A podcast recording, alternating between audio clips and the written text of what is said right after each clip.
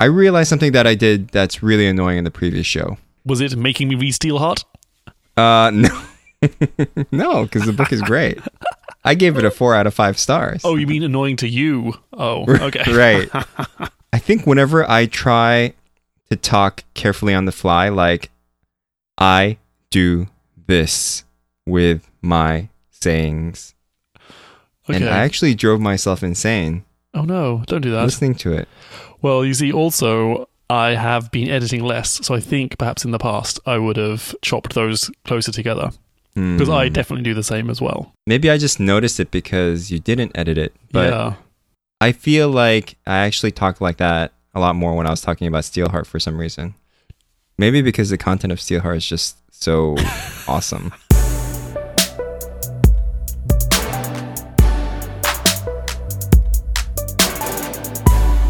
Some like updates from the Steelheart episode. Gotcha. So I guess we are doing that then. Yep. So Brandon Savage. Oh, Brandon Savage. Who the fuck is Brandon Savage? Do you know? That sounds really familiar. is he some kind of singer in a pop band? Don't know.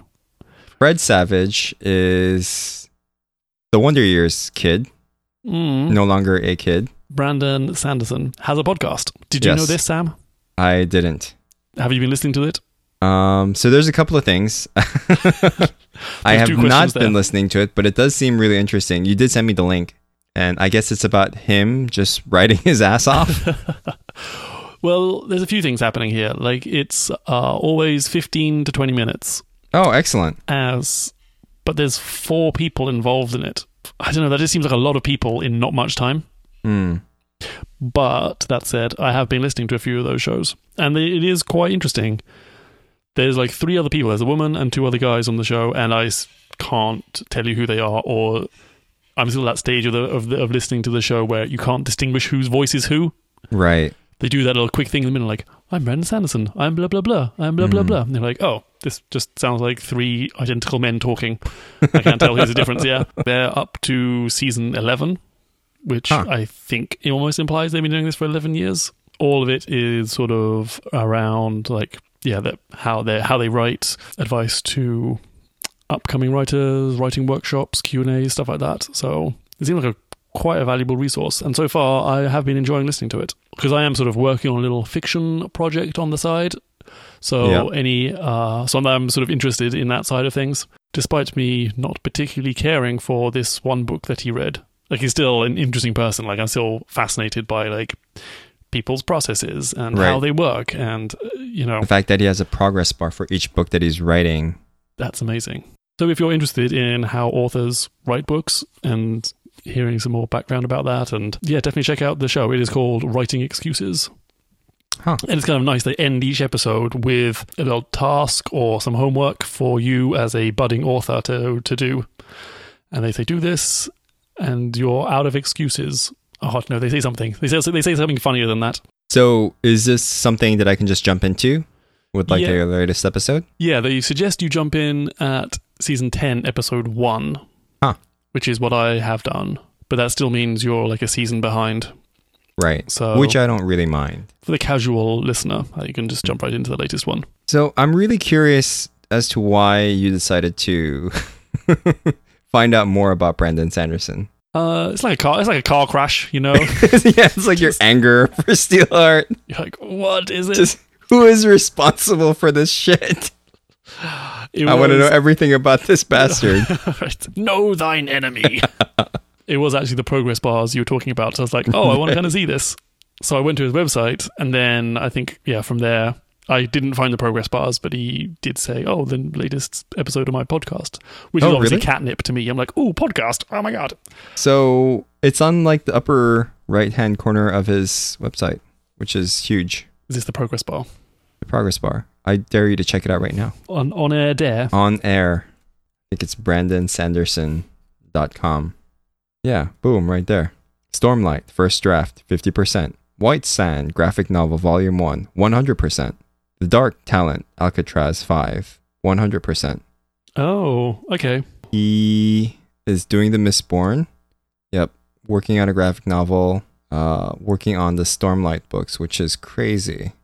These are like Wow. heavy books. Plus, he's working on the Wheel of Time stuff. Well, these are all potential future book club books. So, maybe speaking of that, before I um, quit the podcast. I don't know if he is our friend of the show, definitely my friend of the show, uh, Evan uh, from The Office. He actually recommended another book after he heard our reaction to uh, Steelheart. He said, I think I, I'm going to quote this Okay. I have not yet read Steelheart either, but I'm pretty sure that my reaction will be similar to Edwin's, which I think is a cop out. You know, I think I think that's the easy, cool answer to have. Oh, please. I am not cool. I revel in my uncoolness, but okay. but um, he recommended this book called Ancillary Justice. Ancillary Justice. Okay. It's like he said it's proper sci-fi by Ann Leckie. really wish her name was her last name was Sillery. That'd be amazing. Ancillary. Yeah. oh my god, that would have been amazing though. really would. This was to be read on Audible. How long would it take me? Oh, 416 pages. Hmm. That's not so bad. 13 hours. Yeah, that's not so bad. Perhaps I shall recommend this during our next wave of nonfiction. Mm, okay, I would like that. How how's the progress been on Worst Person Ever? I actually listened to like a big chunk of it, but then I listened to it on the plane uh, on my way to Stockholm. I just got back from Stockholm a couple of days ago. I actually fell asleep somewhere along the way. Oh no, they should have like built-in sleep detection in, in the Audible app. yeah. So you so there is some point where you've stopped listening, but you can't remember where that is. Yeah, and I think I might just have to start like a lot back than I than I think I do. But I just remember thinking like waking up and thinking, "Man, this guy is just a fucking asshole." Save it for the show, Sam. I'm so so interested to hear your reaction to this to this thing. Uh, it's going to be Um, interesting. Yeah. Like I was like, "What the hell is this guy talking about?" But okay, I'm going to save it for the show. Save it for the show. Stay tuned for next week's show when we get to talk about this, which I'm really Uh. looking forward to. okay. The other little piece of updates I wanted to talk about was there's a really good episode of the Script Notes podcast, which I think I've talked about and recommended before on this show. Uh, it is called The Batman in the High Castle. Um, and they talk about world building. So if you haven't heard of this, Script Notes is a podcast by two Hollywood screenplay writers, um, which is super interesting. And they kind of cover all areas, you know, the Hollywood industry, screenwriting. They often have guests on the show. So yeah, this episode grab it sooner rather than later if you want to hear it because I think it's about to reach the cusp of being old enough to go into the paid archives. So that's the business model for this podcast is, you know, the last 20, 30 episodes are free, but if you want to get the whole lot of them, then you can become a premium subscriber. They're on episode 245 now. So this was December 1st. And they, yeah, it's definitely. I think this kind of hits home to some of the problems I think I had with Steelheart. Primarily the question of being, you know, are we creating settings for our stories or stories for our settings? Mm. And I think my instinct forced when I was reading Steelheart was uh, it felt like Brandon Sanderson had this idea of a city made of steel and where it was permanently nighttime. And then he kind of worked a story into that rather than Oh. having like, hey, there's this story I want to tell and then working the settings around that. And there's a lot of interesting stuff they kind of go in, into depth about like the Gotcha. DC universe, the Marvel universe, uh, Star Wars, Mm. Harry Potter. That is interesting because um, I actually know the genesis of how Brandon Sanderson got to know got to think about the story, which I think is Uh-huh. kind of dumb. but I'm sure you don't find that surprising. Please, oh yeah, uh, please share. So apparently he was in a car, and um, this other car was being a complete asshole and cut him off, and he got to this point where he was just like, "Oh man, like thank." Thank, thank goodness that I don't have a superpower. Otherwise, I would have totally like vaporized that guy. Oh, okay. Oh, well, actually, no, that's not that's not so dumb. Right. Uh, yeah, that's kind of like the bad the bad superpower Mhm. thing. Okay. and then thought like if he did have a superpower and he was just able to vaporize the guy like what are the consequences and like he, you would feel omnipotent right like no one would be able to stop you and why not just do that if you can I think that is a really interesting idea. Mhm. That didn't quite come across in the in the book, but yeah right know, but i think but yeah. that's sort of what i hooked onto and kind of liked from the beginning you know this notion of be, you know besides the whole clever aspect of there are no good superheroes only bad superheroes which is sort of a easy twist, right? Mhm. Yeah. But it was all this notion of like fighting the urge to like become this evil thing towards the end of the book, which I which I kind of liked. Yeah. So I mean, that was all the updates I had. Anything else you wanted to add? Um, I um, actually wanted to know the update between you and Last Voyage. You won't be surprised to hear I still have problems with the music because you can't turn the music off. Oh, does this game have like the you have to do that funky thing with? So you start the game, interrupt the podcast, go back to the game, pull up the control center, and play the podcast again. No, this is this plays at the same time as podcast. Sort of works, but it's quite loud, and it's quite it's sort of like ethereal droning kind of music, just enough to bother me, and then just gives like the whole podcast a really creepy kind of vibe. but you can't mute it or anything. No, because I mean it's a super minimal game, isn't it? Like there's no Right. there's no The menu. there's no menu that I found. Um, Okay. if there is a menu, then please please write in and let me know. But Yeah, because isn't there like a square on the upper left hand corner where it takes you to the menu? Oh, it's if you scroll all the way down in the main menu. no way. there's What? a yep oh Jesus. music sound. Oh, amazing. That's the dumbest place to put that. But It thank is. you, Sam. You are the best. See, you're there looking for bad UI patterns. But it's it's such a beautiful game though. it is very beautiful. Okay, great. I can go back to playing this now. I do have to say though that audio actually adds a lot to the feels of the game. yeah, yeah. Maybe I will put on sound effects but turn off music. How do you feel about that? I guess that's a good compromise. Maybe when you're in the last chapter, you turn on the music. Okay. All right. For you, Sam, I will do that. All right. What was the other game that you recommended that I couldn't stand? Black box. Yes. uh, it's sort of a better version of Black Box Yeah. because um, the puzzles don't make me do stupid things. There's there is one chapter where you have to use the gyro, but it's like that chapter is all about the gyro and not you figuring out that it's a gyro. Are we talking about sandwiches again? Yes. Uh, speaking of Black Box, I did send you a link to an article written by the author about You how did. he got 100,000 five star reviews, uh, 100,000 reviews on the App Store in four weeks or something. Right. That was really interesting, but it still did not make me want to play the Okay. game. I think I applaud his effort though. Like he obviously have found has found like a really great way to quote unquote hack reviews. yeah. Yeah. So the, the brief summation is you can get a reward for a review, Mhm. which previously was against App Store rules. But I think Mhm. in this case, this is more like unlocking. Oh, what is it? You just puzzle. Yeah, Yeah. you just get like uh there's a whole bunch of nice animations around it and you then yeah, get an extra puzzle or get an extra clue, I think, something like that. yeah. So so right. well done, Mr. Black Box. Mr. Black Box guy. That's what I call him. But you know, I did appreciate the fact that he has been a longtime game maker. Are you familiar with his, any of his previous work or I am not. Um, but I'm glad that he's trying all these different things, and I applaud his effort for that. Um, but yeah, I do not care for his game because it makes me look like a complete idiot in the bus line. Let's do Daredevil finally after what, two months? Right, Daredevil. Uh, so I've I finished this quite some time ago, so I feel Yep. a little bit rusty. Mhm. I'm not sure I remember exactly what how everything happens. So maybe that's indicative of the show itself. I'm sure we'll get into that. I think yeah, there are definitely some good moments and some bad moments, which I think we can review. I think I can say not as good as season one. Well, let's not be too hasty. I like to be hasty. Let's just jump right in. I think especially after Daredevil season one and then Jessica Jones being like oh, amazing, hmm and then Daredevil season two, you're like oh oh oh oh. Um, should we do a spoiler warning? We should do a spoiler warning. So lots of spoilers for Daredevil season two. Beware. Do not proceed if you have not seen Daredevil season two, or if you don't care, then carry on listening. It's it's your choice. You live your life. So I wouldn't mind doing like a three by three because I feel like there's a lot to lot to cover here, Okay, and yeah, it might good. be a mess if we just go at it. right. I was just about to ju- jive in. That's a cross between jump just to dive. jive in, yeah. Yeah.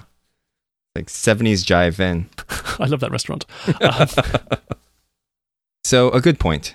The fight scenes were amazingly well choreographed and very well shot. I do have issues with the fight scenes.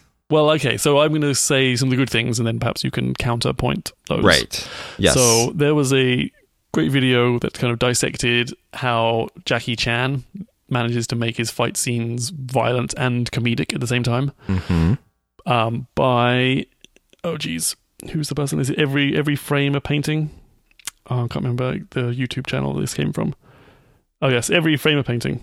I, I took a look at it. It was really good um, and sort of really broke down all the good parts about why Jackie Chan movies hit so hard.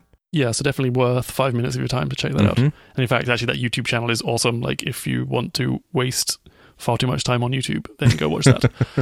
so, what I found really interesting, and especially how it applies to Daredevil, was there was a kind of analysis of how Hollywood movies handle fight scenes and then how Jackie Chan movies handle fight scenes. Right. And a lot of it is they, you know, in Hollywood, they will cut on the moment of impact. So you see the person throwing the punch, they'll cut, and then you see the reaction, like you know, the other person flying backwards or something like that. Right. Mhm. And that just becomes, you know, when you contrast or when you contrast that with uh, Jackie Chan movies, which often have a lot of uncut, longer shots, Mhm. and you actually get to see the, you know, the the actual hits taking place. Right. yeah, like the action and the reaction all happening in the same shot. It kind of grounds it a lot more and actually makes it a whole lot more impactful, especially, Right. you know, if it's done well and you actually believe it's an impact. So, kind of having that in the back of my mind, watching the Daredevil fight scenes, they are very well shot for the most part. In that Right. there's uh, so many long shots. Like, I think there's, I could at least think of like three scenes where it almost is not just one shot, but it Mhm. almost feels like oh, a, a, a really long single shot.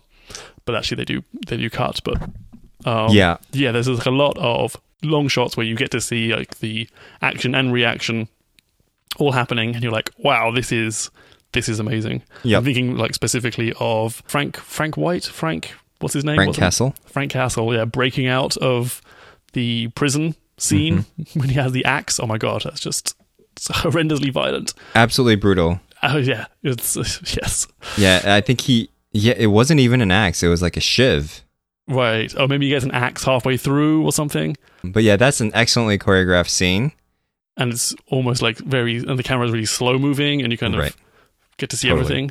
I think then another one is another time that happened. Oh gosh, I can't remember the exact setup, but I think Daredevil and Elektra are fighting their way out of a basement or fighting going into a basement.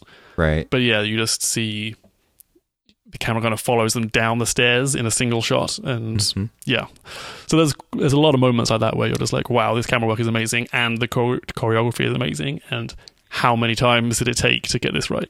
When he, when uh, Daredevil was fighting out, um, when when Frank Castle was hurt, and all Daredevil had was like a chain that was strapped around his arm, and he utilized the chain to fight like the gang of bikers.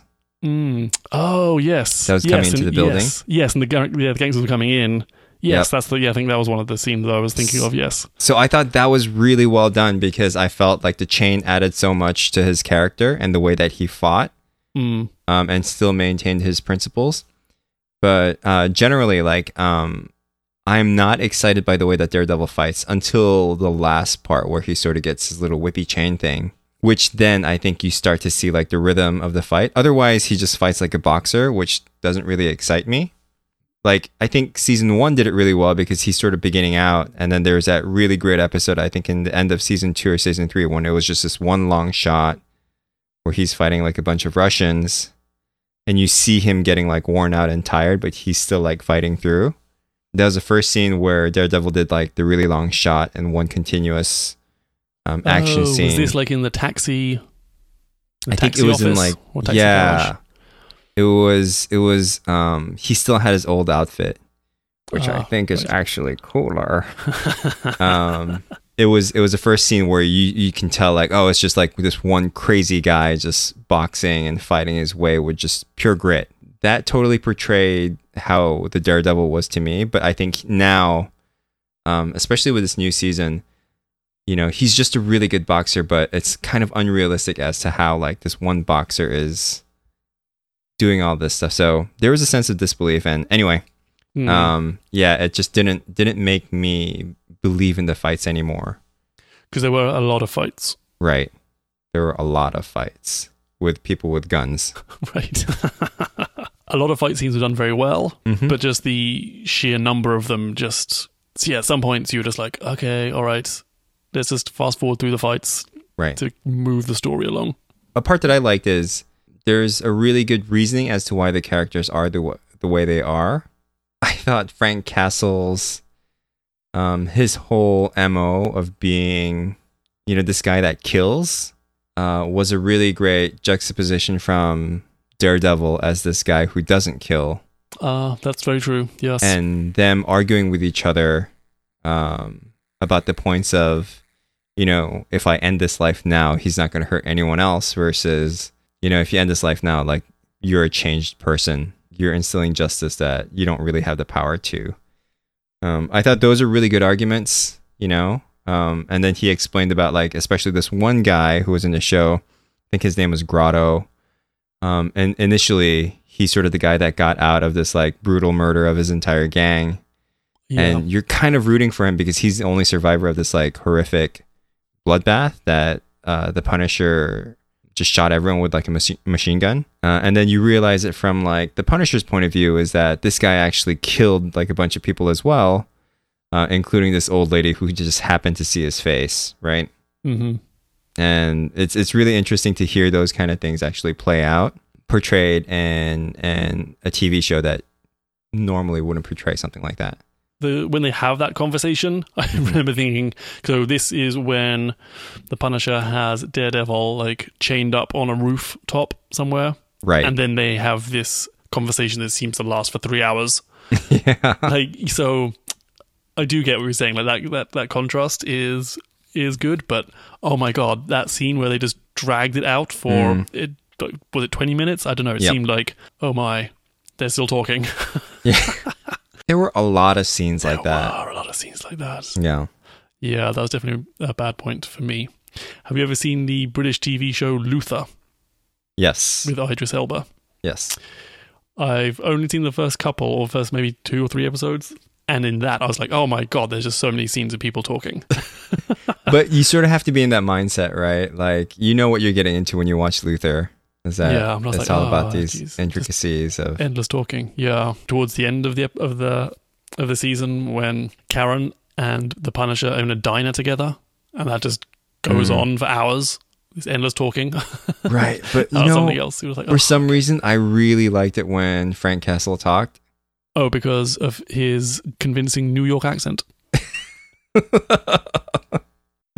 uh, yeah, which is really strange. He's like from the South New York. so like Georgia.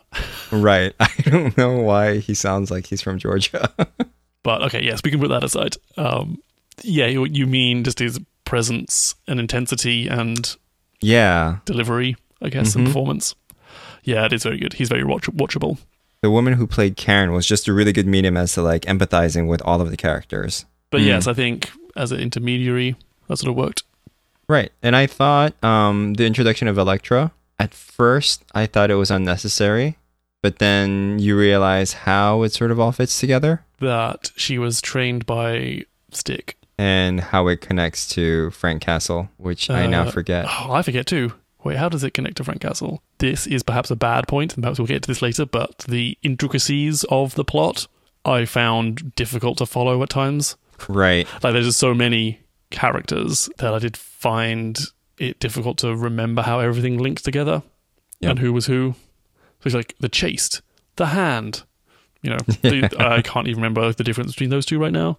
Um, but The Chaste is the good that oh, the stick is a part of. Oh, so fun pop culture fact is that um, Teenage Mutant Ninja Hero Turtles, their master is called Splinter, which is a kind of pun based on the fact that the Daredevil's master is called Stick. And the bad guys in Teenage Mutant Ninja Turtles are called the Foot. They are the Foot Clan. oh my god, yes. Amazing. I didn't put Splinter and Stick together. Actually, that's pretty yeah. That's pretty funny. I thought the whole Chaste and hand thing was kind of weird. It was starting to get into this like weird, strange land of, um, you know, you forget. I think in like the Jessica Jones world and then the Daredevil world, you sort of forget that people have these mystical superpowers. I mean, I guess less so in Jessica Jones, but yeah, certainly Daredevil season Sure. one. Yeah. You're like, okay, this is just about in the realms of possibility. And even in Jessica Jones, it seems like they're just slightly more, Yeah. you know, they're they're more human than like super mutants, right? And and that sort of reminded me like, oh yeah, we're we're in the Marvel universe. yeah. Um, but which wasn't a bad thing. Like I still felt it was pretty intriguing. One thing, didn't you think Elektra was more of a badass when you thought that she was a multimillionaire that just liked to fight? After after I found out that she was like trained from her youth by Stick, I was like, oh, like she's less interesting. and when it turns out she is Stormy Cloud. Stormy Cloud, Wait, what's the what's the Black Sky. Black Sky? Which I guess Stick knew all along. yeah, See, like even now, I'm still like confused. The Black Sky was what the hand was the magic was the superpower for it's like entity that the hand. it's like they're Neo. And then what was happening with all the like regeneration, the blood thing, Yeah, resuming people back to resuming people back to life. Um, what's the word I'm looking for? Reanimating, resurrecting. resurrecting. Thank you, Sam. Yeah, that whole resurrection thing, and then they they were taking people's blood, and like Mm. the lawyer's kid was in there. Right. That that part was kind of confusing. Be- well, That's yeah, okay. like that whole section and when Matt Murdock was being like a total fuck up and not doing his job Yeah. in the daytime is when I kind of wanted to give up the show for a little bit. but let's pull this back to good points, though. Yes. Since just seem to have taken a wrong turn somewhere and ended into bad point world so far. Um, what else was good? Foggy was bearable. Did you just make an amazing pun? no, but that was amazing. So wait, so this implies you did not like Foggy in the first season? Oh, I, I hated Foggy in the first season. I love Foggy. I couldn't stand him. he was the only guy that broke me out of the world of Daredevil. I was like, oh my god, this guy's acting is just absolutely atrocious. Oh no, I, I thought he was like, oh, he's the comic relief, the kind of the entryway into the world, uh, which I thought he was less so this time round. I mean, he has less to do this season. But it's still crucial to the story, I feel, as like Matt Murdock's daytime life guy. I guess kind of following on from the fight scenes, but like the special effects and the gore and the violence was amazingly mm. well done. Like it was really quite difficult to watch at times. Yeah. Which I think is a job well done. Right, like on the parts where like not only like the ninjas like slashing throats and stuff, Mm. but when Frank Castle was wailing on dudes, Yeah. it was pretty gross and gnarly. Certainly, certainly that prison scene, going back to that, the, him breaking out of prison. Yeah. And then the part in the diner is also pretty cruel. Sam, do you have any more good points to share? It was really well put together, I felt. Um I if I still had to compare these to other shows that are on TV, it's still more to the 4 and 5 stars rather than Yes. the 3 and the 2s that we've we've been watching recently. of course, I'm now kind of going through my sort of Better Call Saul and like Hannibal phase, Mm. where you're like, right. oh my god, this is amazing. Yeah. And then you kind of go back to a Netflix show and you're like, oh, okay, yeah, right. It's Right. not quite as beautifully made as some of some of the other shows, but still, yes, uh, worlds above certain other TV shows that we may have been watching in the past. so bad points. I'm going to jump in and uh, say I f- thought the plot for the whole season two was very messy and difficult to follow and mm, yeah, a little disappointing. I think. I think it started Mm. off pretty strong, and because you're just like, oh, it's just the Punisher and Daredevil, Right. and you're like, oh, okay, and then you're like, oh, now the Punisher's been captured and put in jail, and then old puffy roundface turns up, and you're like, ah, amazing, Wilson Fisk, Yeah. who is amazing. Like he's probably my favorite character. so I thought by the end of episode four, when the Punisher was in jail, I thought that was it of the the Punisher series. And Yeah, then, you know, they conveniently introduced Elektra like right afterwards. Yeah. I was like, okay, so maybe like that chapter's closed, and then like now we can concentrate on Elektra. I thought it was gonna progress like that, and then it happened that it, it just became like a mess of um stories. Yeah. Yes, and like even now we can't quite remember how Right. Frank Castle gets tied back into the Elektra hand thingamajig, Right. if at all. If at all, I forget. I think he just shows up at the end and shoots one guy. After so many amazing fight scenes throughout the rest of the series, like the final fight scene was just dreadful. Do you remember that movie? It was an Adam Sandler movie where he goes back Probably not, I can tell you right now, but okay. and he goes back and uh, gets his high school diploma all the way from elementary school in order to run his like dad's company or something like that. I think it's called Billy Madison. That's the name of the movie. Okay, I've not seen that. So apparently, okay, let me tell you really briefly what the story's about, okay? Okay. Um, so Billy Madison is this multimillionaire son, goof off, never graduated school, just living off his parents' money, right? hmm and it turns out like I think his parents are going to die or something, so they need to um essentially bequeath his company to his son, but then his son's an idiot, right? okay. So unless he gets like a high school diploma or an equivalent of a high school diploma, they're not going to give it to him and it's going to go to Mr. Bad Guy CEO, right? Boo. And so he has 2 months to get his high school diploma all the way from elementary school. So essentially every week he needs to finish a grade or something like that, right? I forget how the math works. I think it might be like 3 months. Okay. And throughout the process, he realizes how much of a dick he's been all throughout his life, right? Because he's just been this bully. Um, and so I think as he's like going through like his middle school grades and all that stuff, he remembers like how he was a total dick to this one guy. And he calls him up and he apologizes. He goes, Hey, you know, I'm really sorry. Um, I'm really sorry. I know I was mean to you.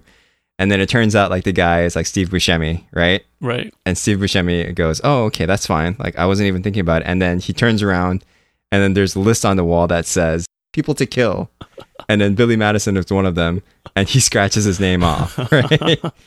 but at the end of the movie, um, I think Billy Madison is almost gonna get killed by this evil CEO guy, and then uh, Steve Buscemi's character snipes him and shoots him in the leg. And then all he does at the end is wave like with his sniper rifle from like a building far away. And Oh I God. thought that was exactly like Frank Castle. he shoots the bad guy at the end of a crucial moment when Daredevil is about to get hit. And then he just like gives Daredevil the nod.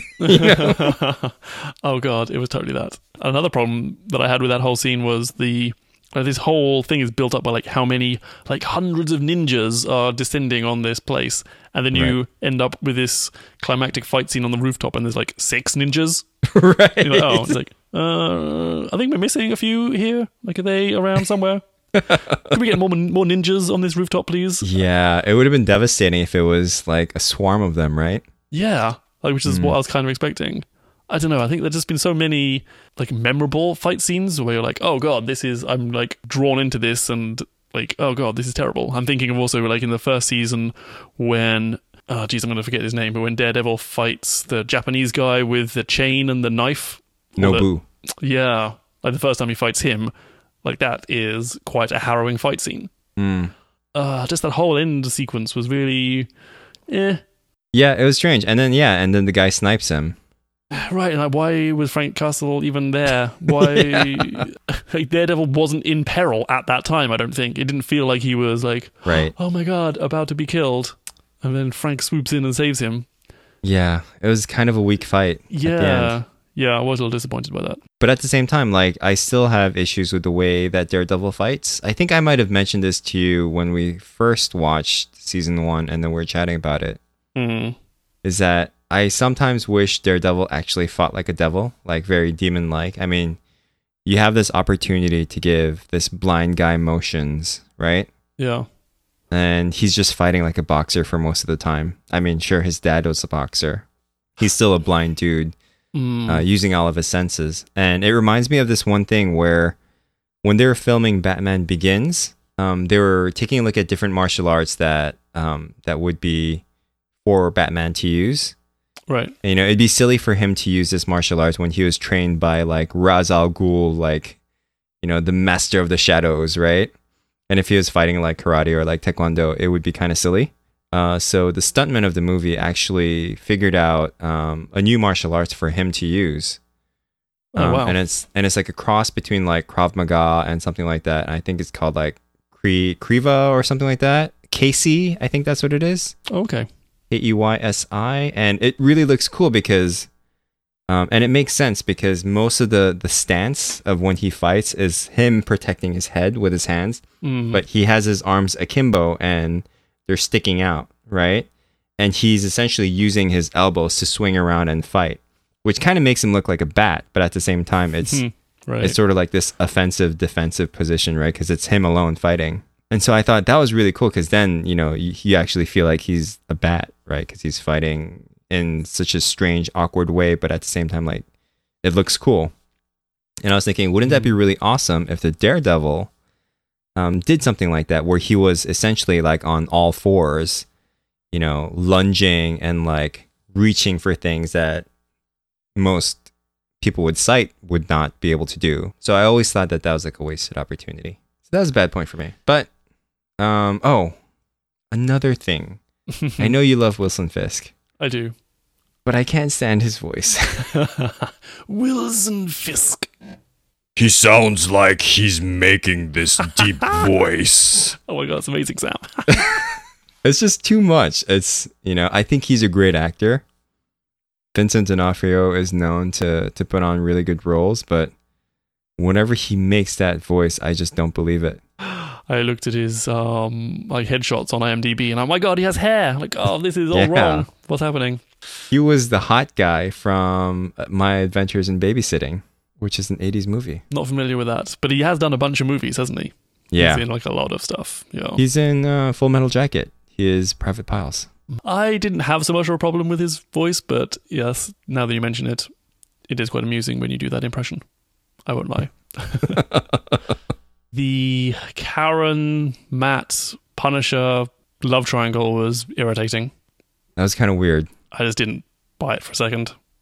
Well, I never bought the love part between Frank and Karen. It was more of like, you know, Frank needs someone on his side. And I thought Hmm. Karen was a good vehicle for that. But the, but still, the Matt Karen thing. Uh, I don't know. Yeah, it seemed really forced. Yeah, it really did, didn't it? And I guess they added that so that the tension can be there between Matt and Elektra. Yeah, but even that wasn't handled very well, was it? I Mhm. feel like you they could have done a lot better job of just yeah making that a thing. But like looking back on it, I'm just like, oh, did was that ever really a thing? I- yeah. Right. Wasn't crazy about that. Ah, Wasn't crazy how Karen became a reporter in the space of like three hours. She is pretty talented. Well, I mean, no doubt. Maybe that's her superpower. She can pick up a job in like three hours. Whatever but yes, suddenly she has a has has a job in a incredibly competitive profession, and suddenly has an office. right. You're like, uh, And the editor in chief just has full faith in her right. without even checking writing samples, which seems unlikely. What if she writes like total garbage? Like, I believe Frank is innocent by Karen Page. You know, like and just Matt generally being a dick was unappealing. I've struggled to work out why he was acting the way he was, or his character was behaving the way he was. well, who was he being a dick to in your eyes? So Foggy, my favorite character of all time, obviously, and so that's not going to stand.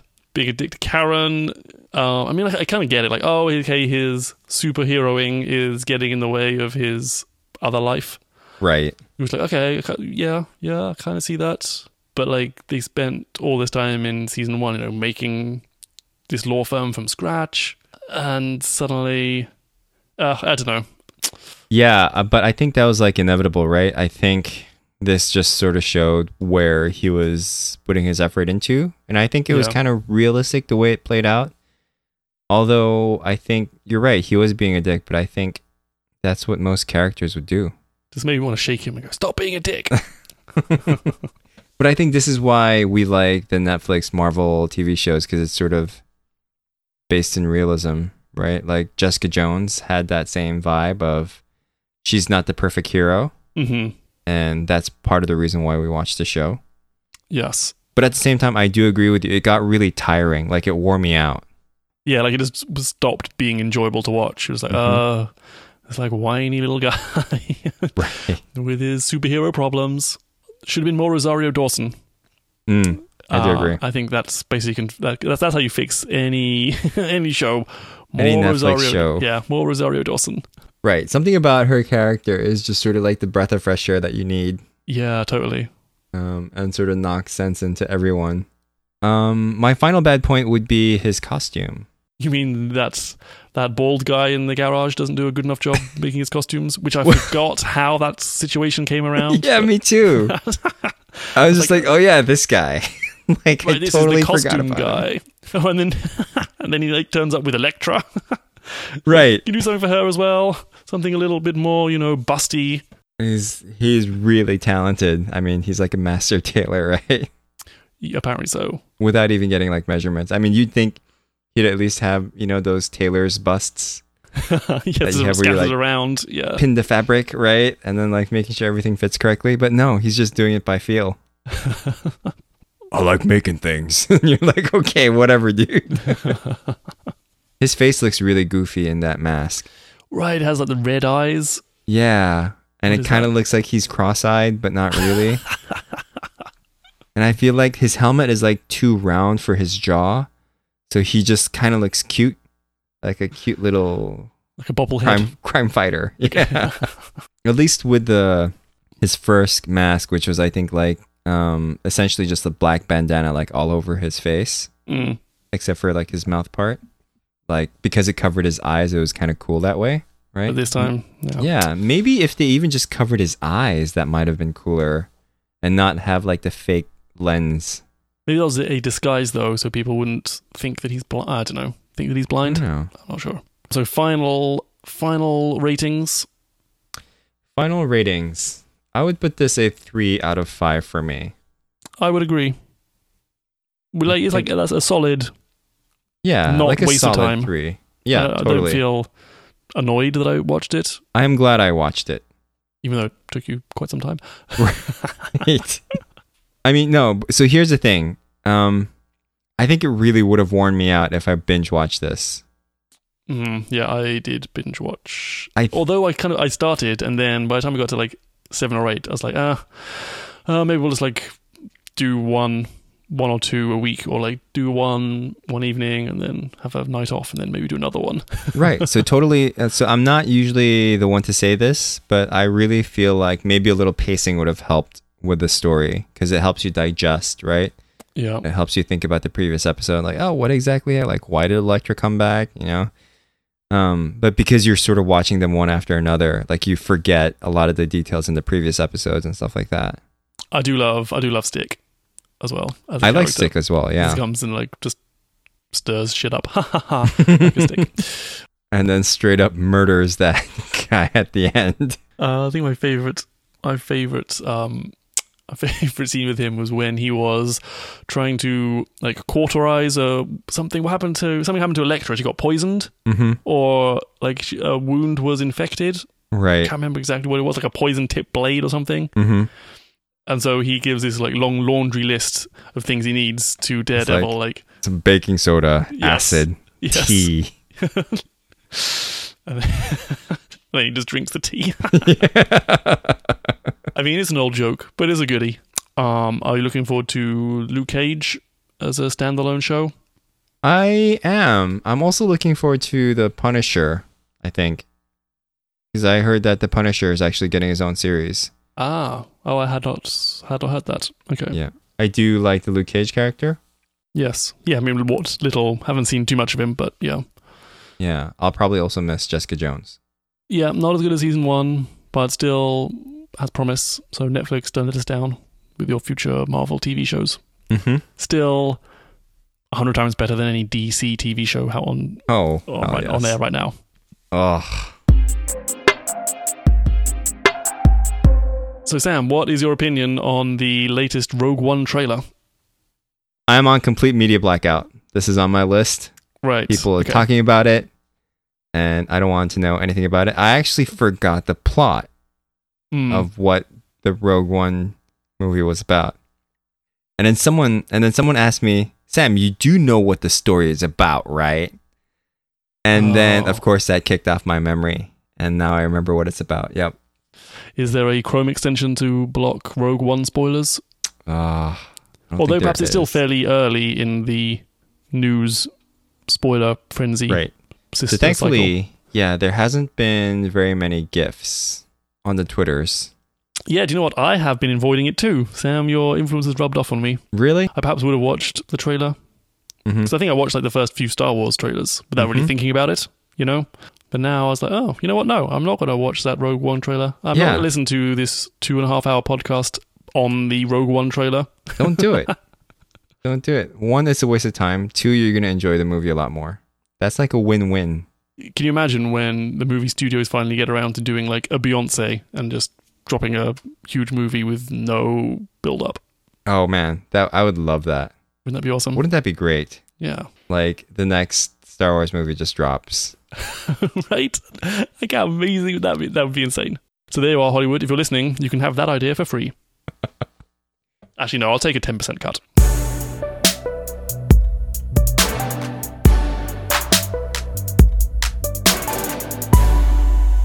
So I'm going to jump in. Oh, Jesus, stop saying jump in, Edwin. That's a good band name.